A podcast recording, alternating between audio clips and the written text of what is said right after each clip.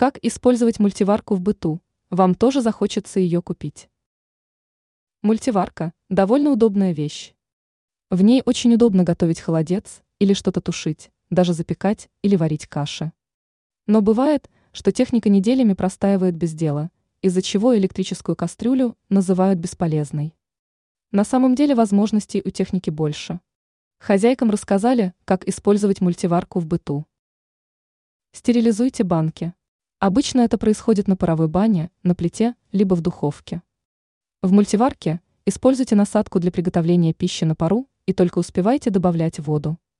Стерилизация протекает в режиме пароварки в течение на 10-15 минут с открытой крышкой. Борьба с запахами. После того, как в доме жарили рыбу или морепродукты, запах распределяется за пределы кухни. Лучший способ устранить вонь – ароматный пар.